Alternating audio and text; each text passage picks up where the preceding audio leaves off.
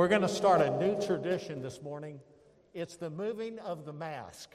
One, two, three. Excellent. Yeah, that's right. I can breathe now. Thanks so much for being here. And let's join in our worship service as we assemble together. We shall assemble on the mountain. We shall assemble at the throne with hearts into, into his presence. We bring an offering of song, glory and honor and dominion unto the Lamb, unto the King. Oh, hallelujah, hallelujah. We sing the song of the redeem. Glory and honor and dominion unto the Lamb, unto the King.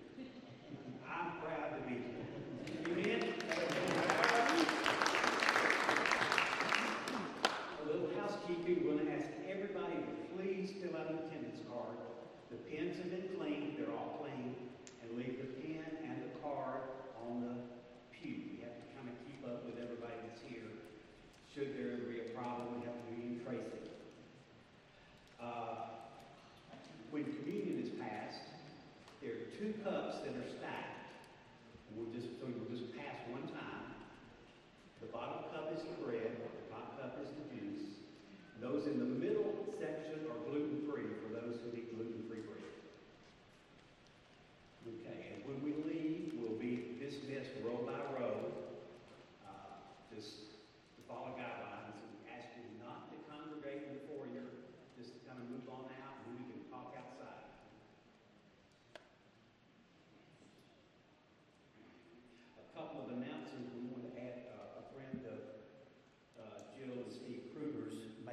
Porter to our prayer list, and also Mike Sullivan, who always sits back here on the very back row. His mother passed away, and her funeral is today. That's Lynn Sullivan Emery. Her funeral is today at 2, visitation at 1. And that's all we have. So let's join in our service. Let's sing again. We have come into his house. We have come into his house and gathered in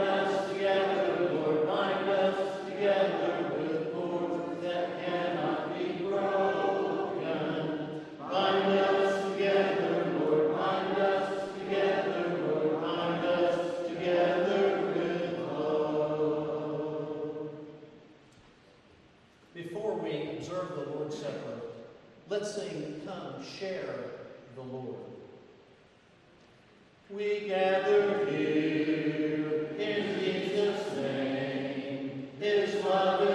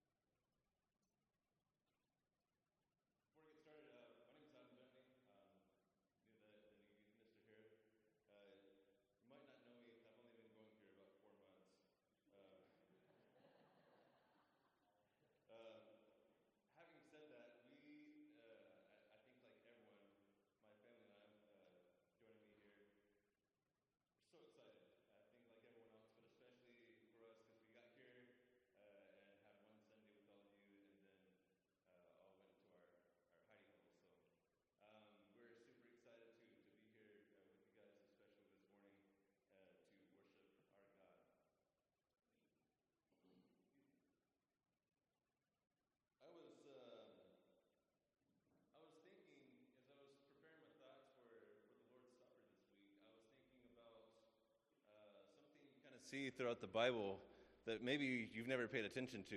Um, that's trees. Now, I grew up in West Texas where we don't actually have a lot of trees.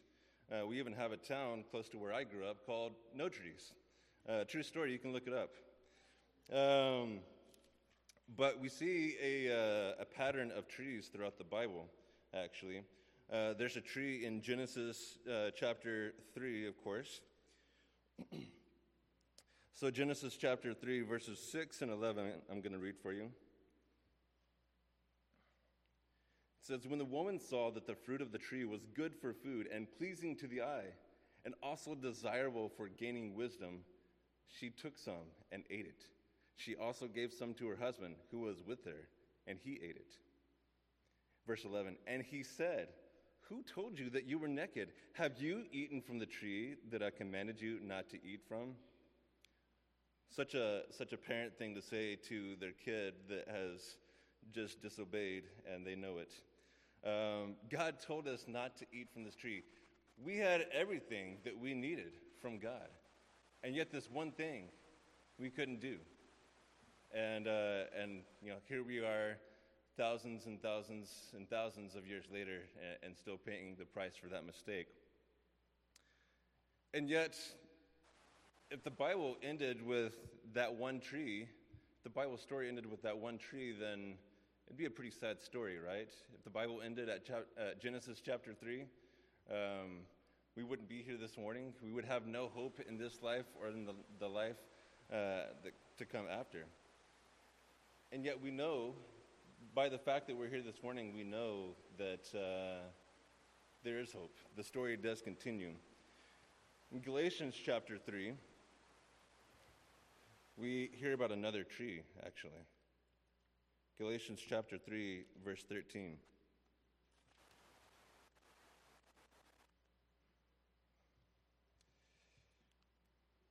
Galatians 3, verse 13 says, Christ redeemed us from the curse of the law by becoming a curse for us.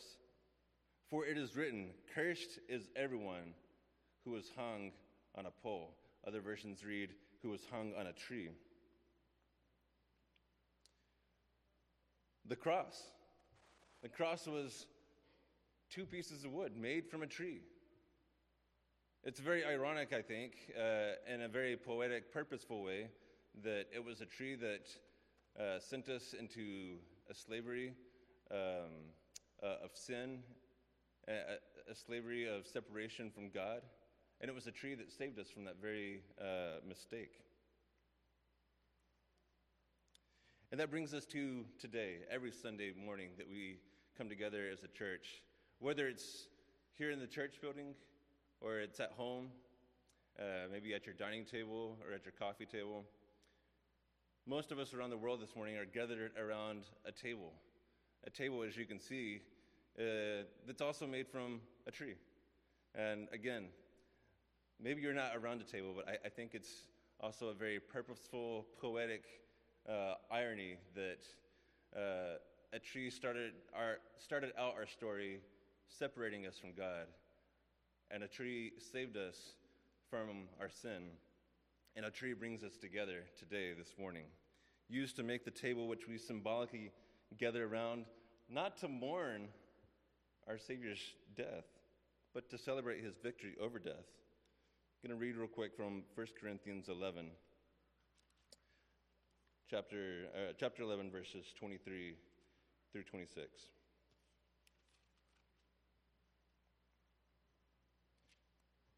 For I received from the Lord what I also passed on to you. The Lord Jesus, on the night he was betrayed, took bread, and when he had given thanks, he broke it and said, This is my body, which is for you. Do this in remembrance of me. Let's pray. God, what an incredible story uh, that you've written, and yet it's not some uh, distant. Uh, imaginary, pretend fairy tale that you have written. Yet this is the story, or rather the history, of your love for us, your creation uh, of us and everything around us. And the story of what a father would do, to what extent a father would go to show his love and save his children. God, we are so thankful to be in the presence, to be called children by the God who opened his mouth and spoke the entire creation, the entire known and unknown universe into existence. And you don't just call us citizens of your kingdom, you call us your heirs, your children, your prized possession. And yet we don't deserve this, God. We don't deserve anything from you.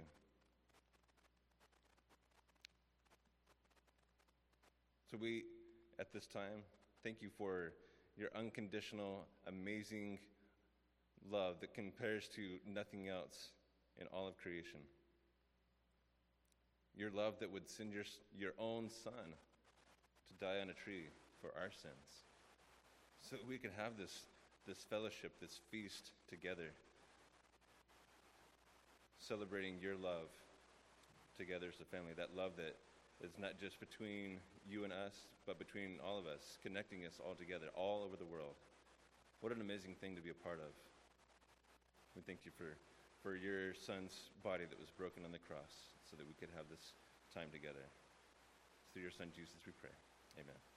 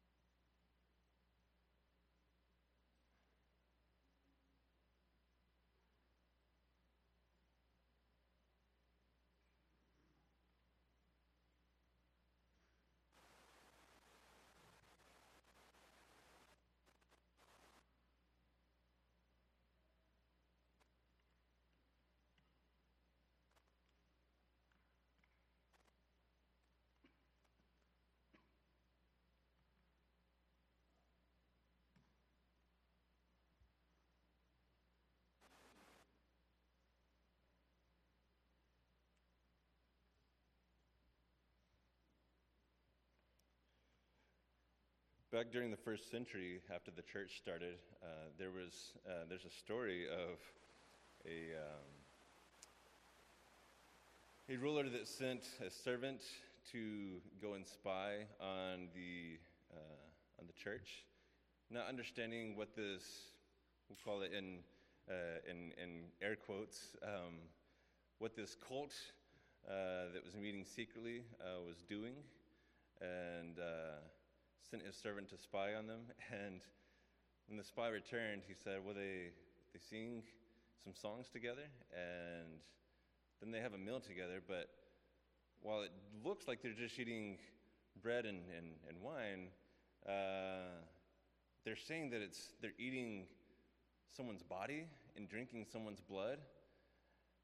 Thinking that it was a, a strange thing, they just dismissed it as it's nothing but that a, uh, a strange thing that people were doing because they had no context, right? Now we know that this is not actually the body of Jesus, this is not actually the blood of, of Christ. And yet we understand the, uh, the context in which we, we take this every, every week, right? We understand that his body was broken, not for his sins, but for ours, for our mistakes. Um, when we weren't even uh, a thought to anyone but God uh, until 2,000 something years later. Uh, Christ died for, for our sins, his body broken, his blood shed on the cross.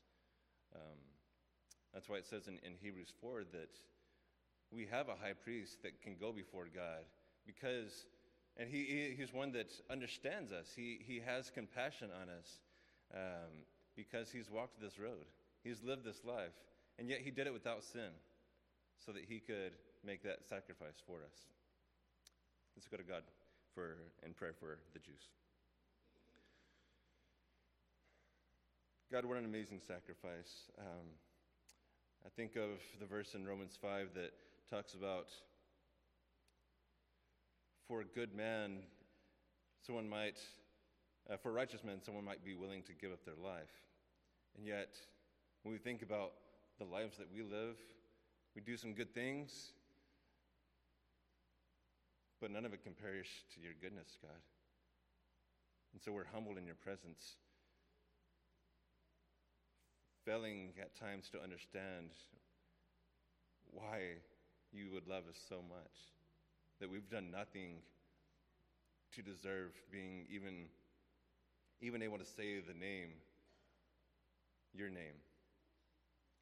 And yet you love us so much more than that. You invite us to be part of your family. You invite us to have fellowship with you and with each other. You wash our sins away through the blood of your Son, Jesus. For that, we, we are eternally, eternally grateful, God. We know we don't always show it, but right now we stop. We pause our lives and we give you thanks. We give you the glory and the honor and the praise and the thanks that you're due for your son Jesus. And it's in his name we pray. Amen.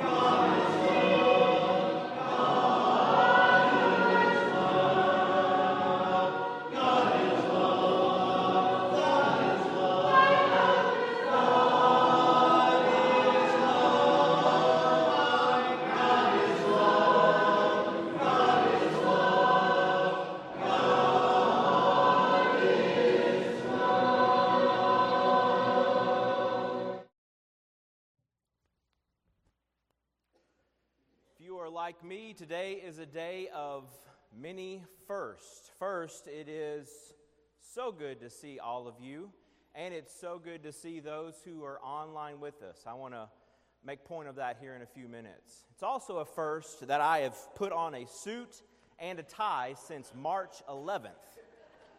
March 11th was our very last day of school, and uh, I wear a suit and tie every day to school. And that was the first day, or the last day, I put this on, and that's been a long time ago. Uh, so it takes some getting used to uh, getting it back on. It's also a first of not um, attending worship in our home, not watching worship on a TV, not having a cup of coffee in my hand as we go through worship and, in, and participate. So, lots of firsts today. I do want to read um, a scripture because I want to make sure that those who are at home right now do not feel like they are alone. I want you to listen to these words from Ephesians chapter 4. It says, There is one body and one spirit, just as you were called in one hope of your calling, one Lord, one faith, one baptism, one God and Father of all, who is above all and through all and in you all. So, for those who are um, at home right now and with us live, I want to make sure that you feel that you are part of us, right? We are one body. Just because we have not met together in the last three and a half months does not mean that we are not one body in Christ. We're not one family together. And so, even though we have a small number here in our auditorium, we have even a larger crowd at home um, watching through uh, the technology that we have, and we are one family, and we serve one God, and through one Jesus, we are all brought together, and we still, to this day, no matter where we are in the world, we still to this day can be pierced at the heart to serve through one Holy Spirit. So, for those who are viewing online, I'm used to preaching to a camera now. Wednesday, last Wednesday night, I had the opportunity um, to go and speak virtually, as Steve did, at Woodson Chapel, the congregation Shelly and I grew up at. And that was, I felt like that was my last preaching to a camera. Uh, but I'm used to it now, as Steve is also looking into blackness and hoping someone is on the other side of that screen uh, and paying attention, and also hoping you don't get through half your sermon and the camera go out or something, uh, and then you have to start all over again. Uh, but then uh, Friday night, we had a small event with uh, some families, youth, and children's families here, and it was nice to be able to stand in front of people, living people, and speak. And today that continues on, and we will continue that in a very safe environment. Um, so I appreciate those who are at home making wise decisions those who are here making wise decisions, uh, we want to make sure that we provide a safe environment for everybody. Go ahead and turn to John chapter 15. John chapter 15. We're going to start in verse 9 in a minute. So, a few weeks ago, um, I preached to the camera, to you online, um, about Jesus being the true vine and that we came to a better understanding, which I didn't know about at that time, of a true vineyard. And the grapes on a vine in a high quality vineyard are those grapes that are closest to the, the vine, the middle section that all those branches shoot off of. Because they receive all of their nutrients and all the strength that they need to be the highest quality grapes for high quality wine from being closest to that central vine.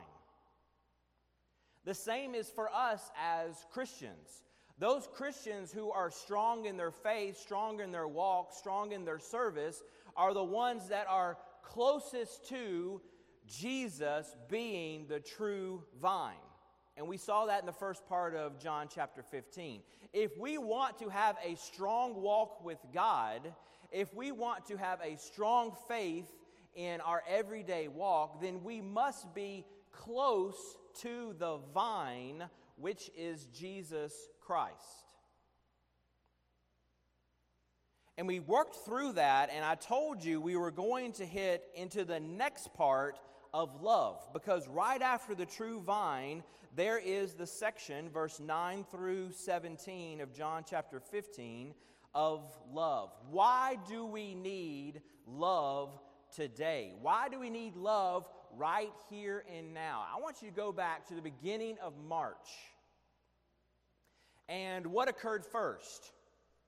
The tornadoes ran through our communities in Middle Tennessee, throughout Tennessee, and destroyed. Do you remember that? That seems like forever ago now, right? But this all started in early March with those tornadoes coming through and devastating parts of downtown Nashville and towards East Tennessee. And some of us had the opportunity to go out and to help serve those people for a very limited amount of time, not knowing what was about to occur. And then all of a sudden, the coronavirus comes in and totally wipes us out. And thousands upon thousands of death, and seeing the horror stories of hospitals in the northern part of the country, and just people we might know around here or throughout this country, throughout this world. Why do we need love during those tornadoes? Why do we need love during coronavirus? Why do we need love during complete lockdown when you can't even leave your home because of the fear of what might happen? And then, why do we need love in the injustice that is going on in our world today, also? Why do we need love when racial, racial tensions have come upon us? And the reality that there are inequalities in our world. Why do we need love in any of those situations? And what does love truly mean? Look at John chapter 15, verse 9. John chapter 15. Get your Bibles out. I want to hear those pages. Get with me. If you're online, get your phones out, get your iPads, get your um, Bibles out with me. John 15, verse 9 says, As the Father loved me, and if you have red letter edition, this is in red letters, right? Meaning Jesus spoke these words. As the Father loved me, as God loved Jesus, I also have loved you. Abide in my love. Isn't that encouraging? Because God loved Jesus first, and we talked about that because God was the vine dresser in the first part of John 15. The vine dresser's one job is to take care of the vines. And Jesus said, God is the vine dresser. God's one job is to take care of Jesus, and He does. And Jesus realizes that. Jesus knew that He was loved by God, and because he was loved by God, he loves us. And it's not the ooey gooey feeling that a boyfriend, girlfriend, or a husband, wife, or somebody you you you kind of think is cute and you like. It's not that ooey gooey feeling. Love in the Bible isn't that feeling that you get. It's wanting what's best for the other person. And because God wanted what's best for Jesus, Jesus wants what's best for us. That's what love is. And he makes that point in verse 9. But then he goes on in verse 10 If you keep my commandments, you will abide in my love, just as I have kept my Father's commandments and abide in his love. God had a purpose for Jesus. It was to come and seek and save the lost. And in the very end, even when Jesus asked God Himself, if this can be taken from me, please let it be taken from me, Jesus still followed through with the commandment of God. And that commandment was to pay the price for sin on that cross that Adam did so well explaining to us. Jesus kept his promise. Jesus followed the commandment he was given to us, and he asked us to keep his commandments. And what's that? It boils down to two things. One, love God. Love God. And number two, love others. Many times we're all guilty of saying the Bible is really complicated. It's got all these rules, and it's got all these things we have to do, and we can't do this, and I can't say this, and and all these there's so many pages and all these fancy words at times. The Bible is not complicated. The commandment that we have been given is not complicated. We complicate it. We, in our daily walks, complicate love God and love others. We're going to look into that in a second here. Verse 11 These things I have spoken to you, that my joy may remain in you, and that your joy may be full. We need a lot of joy right now, don't we? It's been depressing. It was depressing to see the devastation of the tornadoes and people just totally wiped out. It was depressing being cooped up. It was nice, I'll be honest. It was nice for a little bit. Not having to go anywhere and spend time with your family, do some new things, work on your health, all those kind of things were nice for a while, but three months later, right, we're about ready to, I'm not going to use the word, hurt those who are around us. because we've had a lot of family time now. We need joy. We need joy. It's been a struggle here. And then not knowing what's going to happen next, and then the, the injustice and the, the, the reports and the news that we see on TV is just depressing. He says, I've spoken these things to you. Keep my commandments, and the joy, true joy, will be in you. Look at verse 12. This is my commandment that you, and not that we didn't already know this, but he reinforces it. This is my commandment that you love one another as I have loved you. Greater love has no one than this than to, than to lay down one's life for his friends.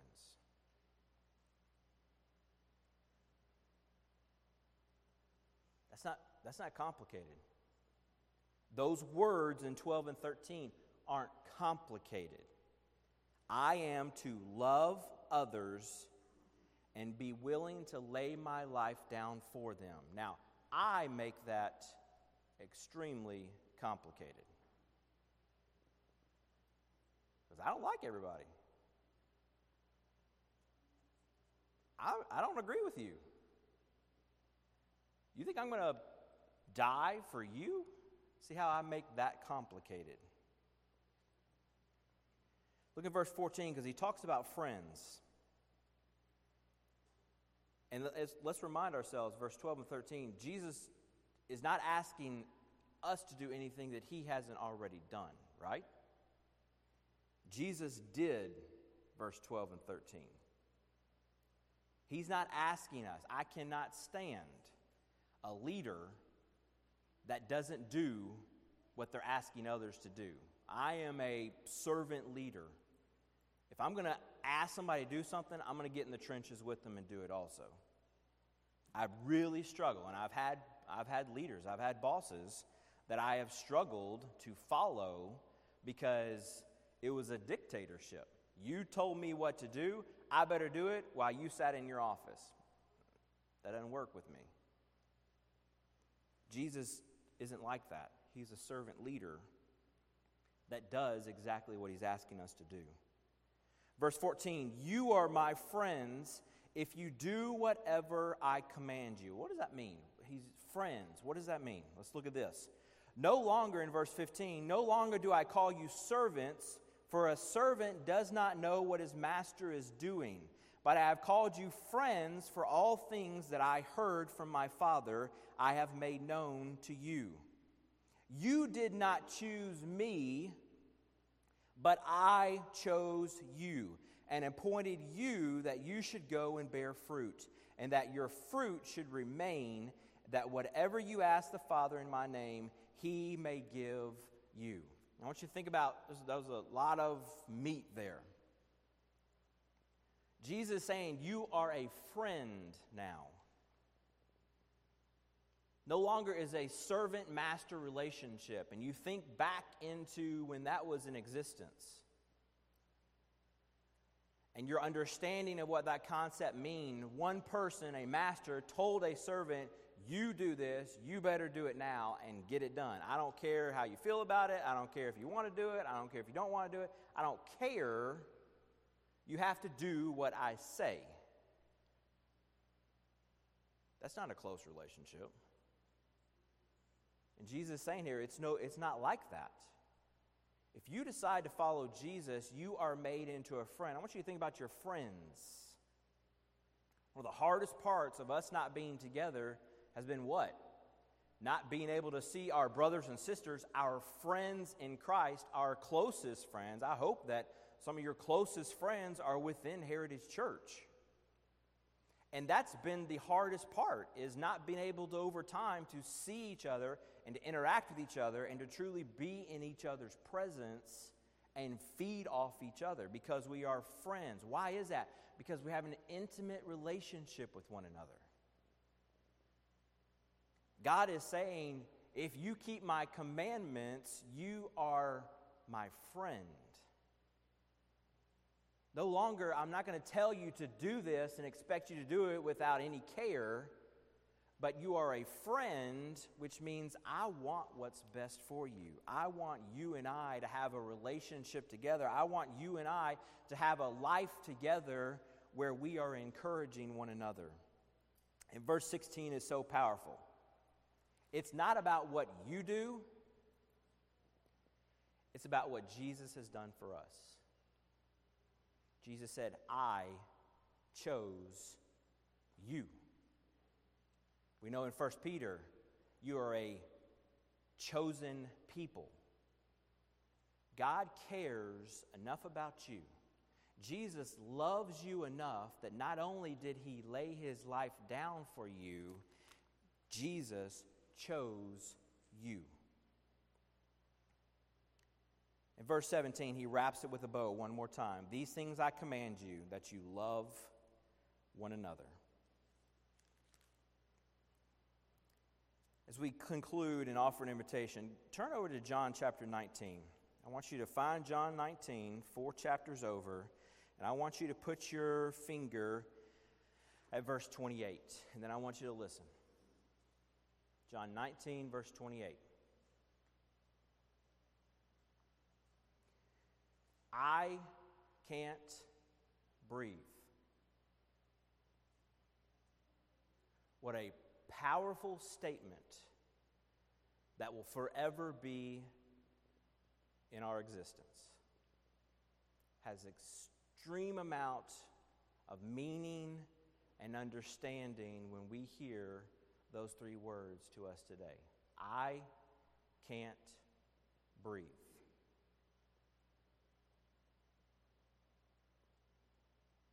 That wasn't an original statement.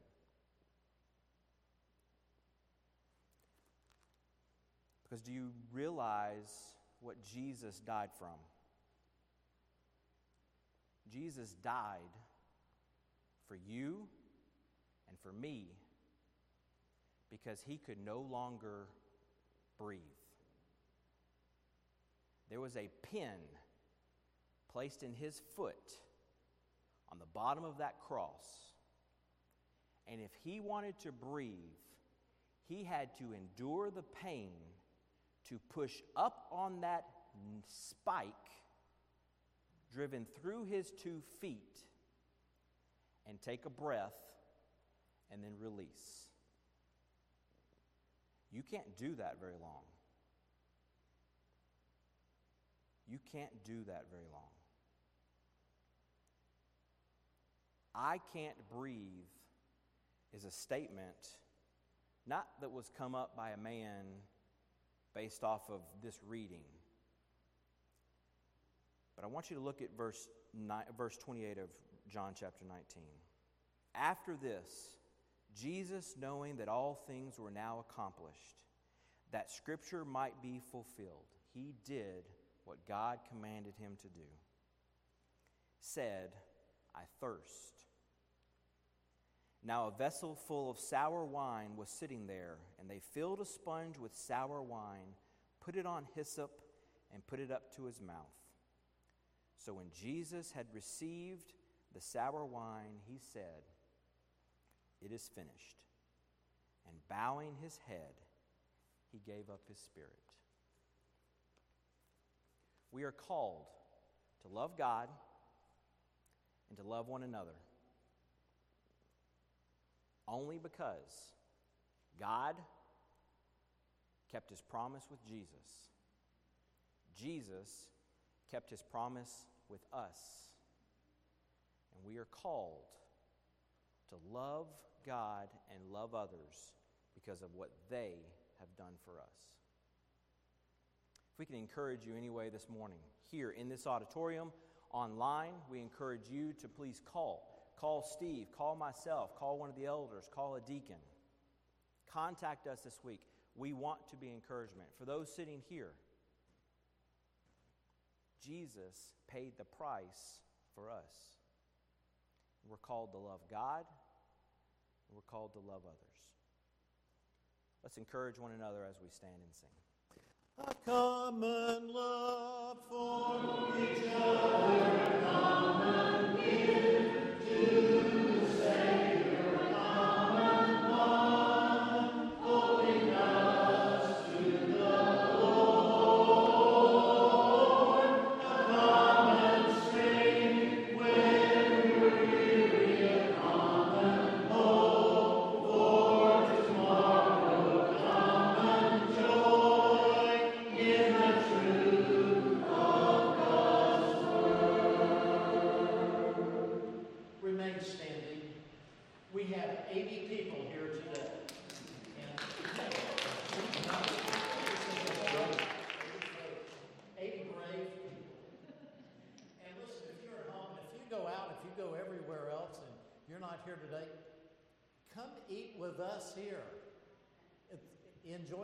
Supper here next Sunday morning. And if 80 of us will bring one person, we can have 160 next week. So that's what I would like to see. That that's just what I want. If you will, let's put our masks back on. Ma- mask back on. We're about to sing our last song. Yes. Ma'am? Contribution boxes in the foyer. Were we supposed to leave our checks on our seats? Oh, put it, okay. Let's sing When We All Get to Heaven. Sing the wondrous love of Jesus, sing his mercy and his grace.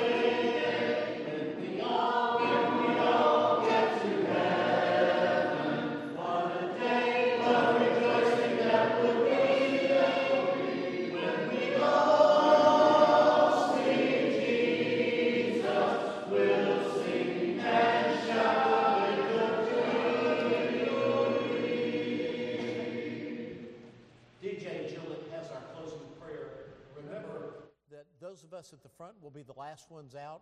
You'll be dismissed by rows in just a moment. DJ. Let's pray.